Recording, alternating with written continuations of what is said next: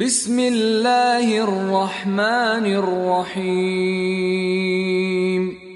والعصر به نام خداوند بخشنده بخشایشگر.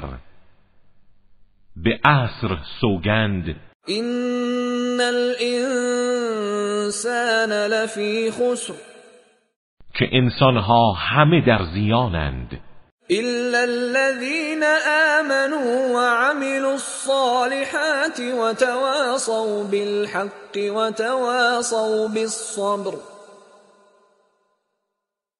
مگر کسانی که ایمان آورده و اعمال صالح انجام داده اند و یکدیگر را به حق سفارش کرده و یکدیگر را به شکیبایی و استقامت توصیه نموده اند.